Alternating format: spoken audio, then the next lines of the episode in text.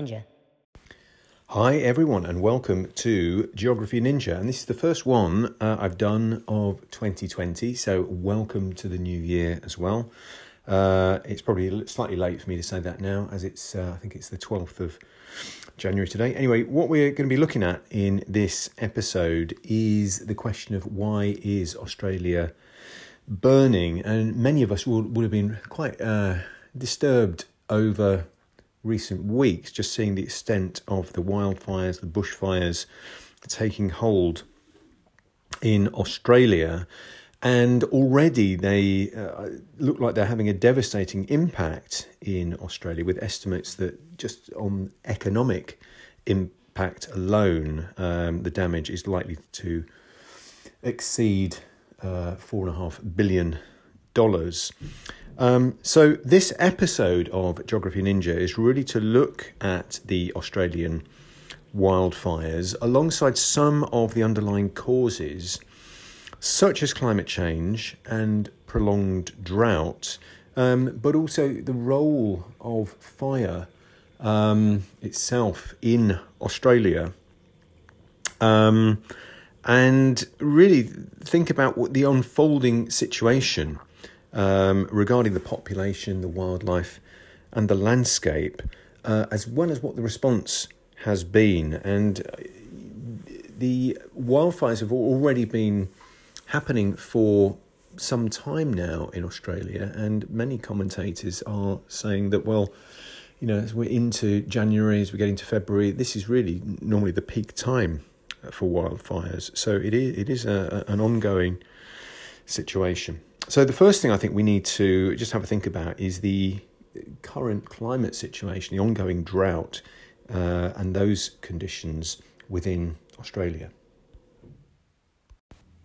Okay then, well, I think given the size of Australia, a number of different climate zones, remember we are talking about a really uh, huge landmass for Australia, so definitely split into different climate zones. The northern part of Australia, so the Northern Territory, uh, Queensland and so on, there's a there's a hot and humid climate um, in this region, certainly during the summer, warm and dry in the winter. Whereas if we move to the central part of Australia, so you know centred on um, Alice Springs, for example, we've got we've got desert conditions as well as semi-desert conditions, Um, which, you know, the landscape there are known as the, the bush or the or the outback. Uh, but this is where we get extreme temperatures, um, sometimes up to around fifty degrees centigrade. So real extremes. Also in these type of locations, the central Australia, um, rainfall particularly erratic and often absent for extended periods of time. Um, moving further south in South Australia, Um, New South Wales, Victoria, uh, climate is much more temperate um, to warm climates. However, saying that, over the last few years, Australia has had quite a lot of experience of um, some severe drought conditions. And back in September of twenty nineteen, there were reports that in parts of New South Wales, Uh, water supply was reaching critical levels as a result of really low levels of rainfall. Um, so just one or two examples, the um, Macquarie River over the last two years has, has just has had um, an input of uh, ninety-seven uh, gigalitres of water into its river system. Now, just to Uh, you, you, might, you may know this, but I'm assuming you, you possibly don't. A gigalitre is equivalent to a billion litres of, of water. So by comparison, um, the longest river in Australia, the Murray, has had nine hundred one gigalitres of water in the past twelve months, compared to its normal volume of five thousand gigalitres. So really, you know, very, very low levels of rainfall um, entering these river systems. This is sort of in the in the um, southeastern part of Australia. On the outskirts of Sydney, uh, the Warragamba Dam provides water supply to Sydney, largest uh, Australia's largest urban area. It's the largest urban water supply. But projections currently suggest that by uh, January twenty twenty-two, um, this water supply will stop running. If nothing else changes, it will stop running um, as the input of water into that dam is only around ten percent. Uh, in, in twenty eighteen, it's only around ten percent of its usual uh, amount. So Australia definitely facing some very challenging climate conditions, drought conditions uh, recently. Um, most meteorologists tend to agree that the worst drought conditions in Australia have, have happened in uh, recent years, and in particular between around two thousand three and twenty twelve, and also in twenty seventeen to present. These have really been the worst drought conditions um, for some time, but drought does seem to be um, an on-off feature of climate in many parts of Australia. Now, this idea is backed up by um, the Australian government, uh, so official government reports stating that droughts are a recurrent and infrequent feature of Australia's climate, um, and also adding that severe droughts can cause sharp reductions in farm output, as well as, as exacerbating social problems. So it also goes on to say that projections for Australia's climate make it clear that farmers and other Australians should be prepared for a hotter future. Uh, so, you know, thinking about climate change, how that is, how that, how is that going to affect the, the functioning and sustainability of Australia? Um, the report also says that in some regions, more frequent periods of extreme low rainfall are likely, and climate data shows that on average, um, millimetres of rainfall on the south and southeast coast of Australia range from somewhere between around nine hundred millimetres annually down to around three hundred millimetres, so pretty low um, levels of rainfall. Um, so the, the report also gives some details of previous major periods of drought and the effects of it in Australia, dating back to eighteen sixty-four. So really, this is when, you know, climate records would have been officially Uh, kept for Australia. So over one hundred forty years, we've got eleven instances of major drought being recorded. So drought is certainly not anything new for Australia. It's been going on for for um, really as, as far back as, as records began. So, but alongside that, there was some research done by the University of Melbourne, published in twenty seventeen. Now, this suggested that the recent Australian drought may well be the worst in eight hundred years. So although records don't go back that far, um, you know, climate evidence uh, does tend to show that uh, this is, is possible, drought is possibly getting more, more severe um, in recent years. So alongside all of this, if that wasn't bad enough, uh, the drought conditions, news reports in December of twenty nineteen suggested that Australia had recorded its hottest ever day. Um, so back in December, it reached a maximum average across Australia of uh, forty point nine degrees Celsius, and Australia's Bureau of Meteorology stated um, that the heat wave um, in the more densely populated southeast part of the country, so we're talking about the area around Sydney, New South Wales, Victoria, and so on, um, this would only exacerbate um, and, and prolong uh, the bushfires. Ninja. Ninja. Ninja. Ninja. Ninja. Ninja.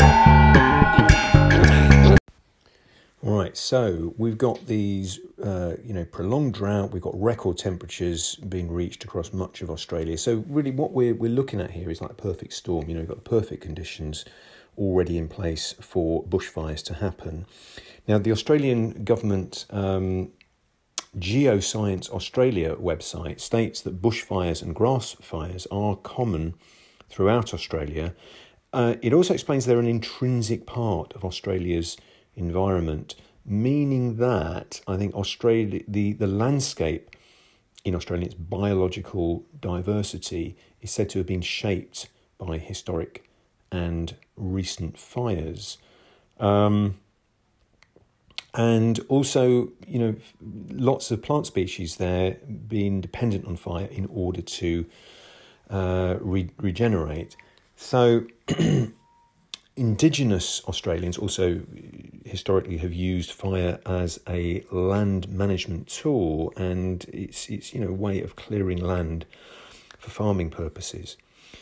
So uh, there's also a list of factors. Now, I found this actually pretty interesting. So a list of factors that could create bushfires. Um, so just bear with me. Let's just have a, have a look at these different factors. So one of them, number one, is the fuel load. It's actually the material that's available on the ground to enable fire to happen. So we're talking about things like leaf litter, fallen bark, anything that really can accumulate on the ground surface that is combustible.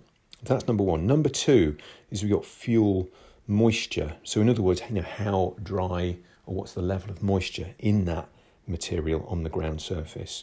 Uh, the drier it is, the, the quicker it's going to burn. Number three is wind speed. Now, this is important because wind can drive a fire by blowing those flames into fresh, combustible uh, material, fuel on the ground surface. Number four is the ambient temperature, the background temperature um, of the environment. The higher the temperature, the, the higher the likelihood of fire starting um, and continuing um, to burn. And we know that temperatures have been pretty high there recently. So number five is the, the relative humidity. In other words, how much moisture is in the air. The drier the air, the greater the intensity of the fire Um, there, and obviously in drought conditions, there's very little moisture. The air is also going to be uh, very dry. And remember also, you know, Australia is, is like a continental landmass, so certainly central parts of Australia can be quite very long distances away from the influence of the um, ocean. Number six is slope angle. Now, this, this is a particularly interesting one because it suggests that fires can speed up when travelling uphill. Um, and slow down when travelling downhill. And the reason for this is, you know, heat rises. So um, the fi- fires can preheat um, any nearby source of fuel if it's going if it's going uphill. So radiation and convection spreading that heat, drying out that material, making it more uh, likely to uh, catch fire. Number seven, this is the final one, is the ignition source. In other words, fires can start from a whole range of different sources, including uh, natural causes such as such as lightning, um, human causes as well. Um, you know, I think arson has has been one point that's that's been raised about this uh, question, whether that, you know, to what extent is that responsible um, for some of these fires. All right then, well, um, so I know one of the things that geographers do get quite interested in is the role of natural hazards in the environment, and clearly, you know, wildfires or bushfires are a um, major hazard present across Australia. You got considerable potential there for loss of life and um, damage to property, but also damage to, to landscapes and to Um, ecosystems as well. So um, in, in terms of loss of life and damage to property, clearly the, the, the big uh, risk here is where wildfires are happening close to uh, built-up areas, urban areas and so on, where properties are, infrastructure is close to, to fuel sources, in other words, you know, flammable vegetation. Now, one model that geographers often use to explain natural hazards and how a hazard can turn into a uh, disaster potentially is something known as Degg's model. Now, this was created back in the early nineteen nineties by an academic, Doctor Martin Degg, and this is, it looks a bit like a Venn diagram with two interlocking circles. Um, on the one side, you've got a hazardous event, as in a wildfire. It's in one circle. In the other circle, you've got the vulnerable population. So in this case, you know, humans living close to uh, where these wildfires are happening. Where the two overlap, you've got this potential for a disaster. So if you've got wildfires happening right in the, in the very sparsely populated, or, you know, virtually no one living in uh, central areas of the country, uh, very low population densities, it's not really going to be so much of a, a major hazard. If you've got it happening close to big urban areas such as Melbourne and Sydney, that clearly has the potential to become a disaster. So, you know, bushfires are a, a big deal for Australia. They, these are the, you know, the, the major um, natural hazard that affects Australia. Um, again, according to the Australian government website, between nineteen sixty-seven and twenty thirteen, bushfires have caused somewhere in the region of eight thousand injuries and four hundred thirty-three fatalities. They also relate to fifty percent of all deaths from natural disasters in Australia over that same time period. In the news. In the news. In the news. In the news. All right then. Well, we might be then thinking, well, how does this current bushfire event can compare? Uh, well, as of early January twenty twenty, we, we're looking at somewhere in the region of two thousand homes having been destroyed, and there's about twenty-five people that have uh, died in the fires. Um, in addition to this, we've got millions of animals that have also um, died in the fire. And this is is potentially turning into a, a, a real ecological disaster. Um, Australia is quite unique in many ways. Uh, it's got a very high proportion of what are called endemic species. In other words, species that, that really don't... Uh, don't exist anywhere anywhere else on the planet other than in, in captivity and zoos and so on. Um, and part of this is because Australia as a landmass has been separated from the rest of the, the world's landmasses for an incredibly long period of time. So you've got these very unique species such as, you know, the kangaroo and the wallaby and the koala that exist in Australia. And I know um, a, a lot of people have been clearly affected by the fact that it's affected humans, but it has also brought home the uh, just the damage to the natural um, environment as well, with the plight of of animals. So um, the Australian state of Victoria has declared a state of disaster, um, but you know the bushfire crisis has been in place really since um, September. Um, the the worst potential time, you know, the peak for the bushfire season is really um, January, February uh, of the Australian summer. Um, and the estimate, the current estimate is that we've, we're looking at around ten million hectares uh, that have been burned in the, the current fires. So thinking back to our idea of um, Degg's model that we mentioned uh, mentioned a little while ago, Um, Australia's population is in is is a pretty sparsely uh, populated country generally. However, population is extremely highly concentrated. Uh, number one in coastal areas, but number two particularly around the sort of east and southeast coast of Australia. You've got lots, uh, several large cities um, in those locations, such as Sydney, Melbourne, Adelaide, uh, Brisbane, and and so on, all in the south and southeast of the country. So, you know, this is our vulnerable population. It's concentrated in those areas, and these are places that have been affected by um, the the bushfires uh, recently.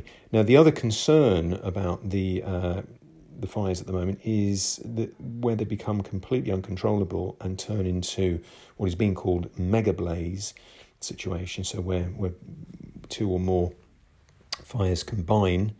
Um, and, the, you know, we have had, had um, a few of those. North, uh, New South Wales has been particularly concerned um, about that.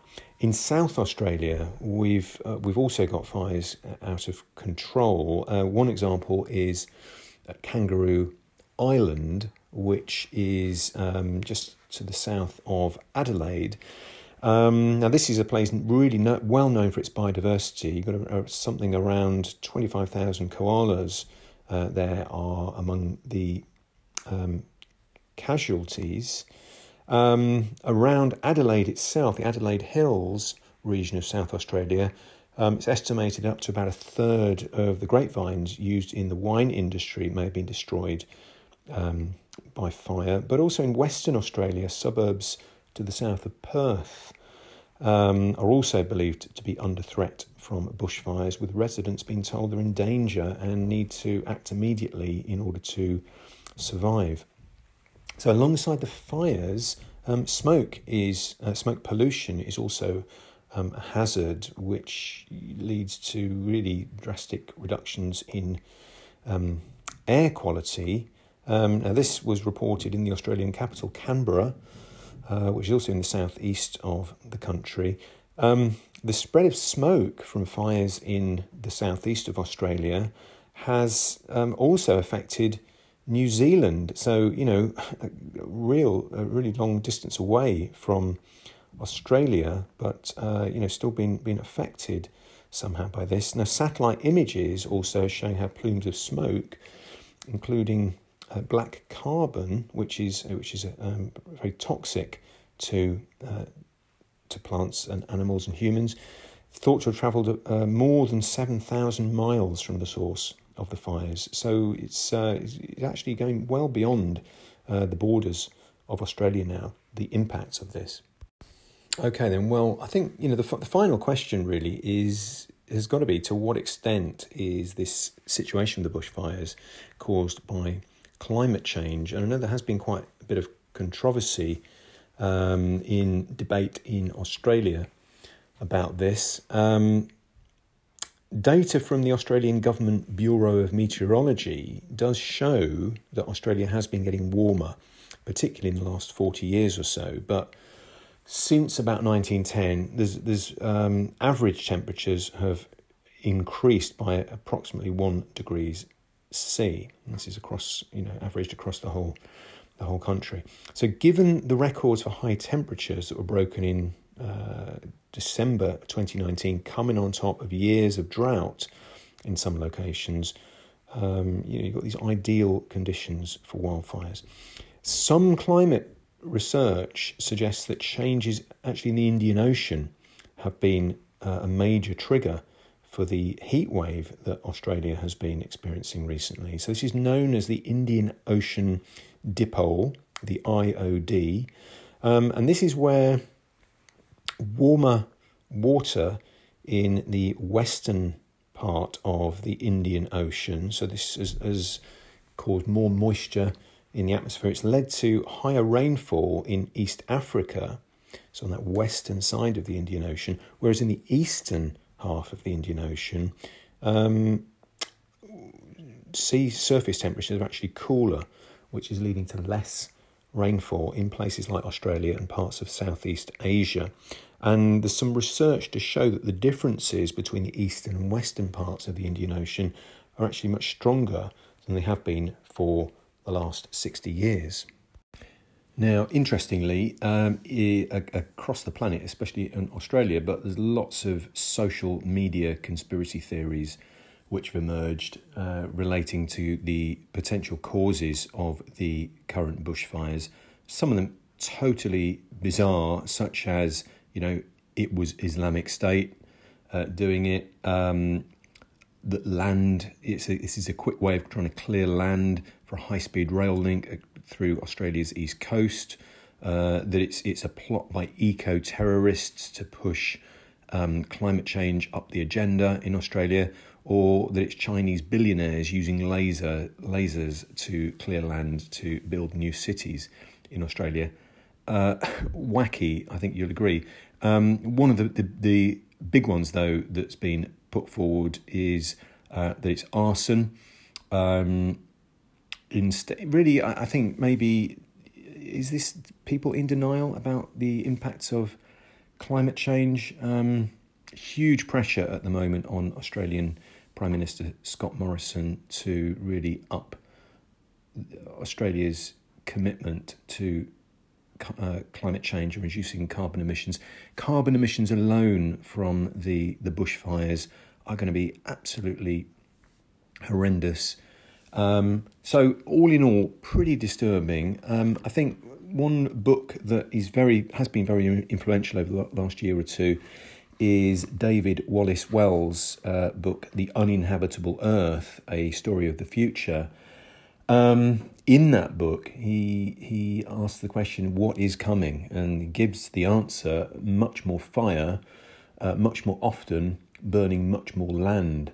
Um, so wildfires, although they might, might not be directly caused by climate change, if you've got the, the right climate conditions, as we said a little bit earlier, um, all the, the essential conditions are in place, plus a hot temperature, drought conditions, you've got this sort of perfect situation where wildfires can occur.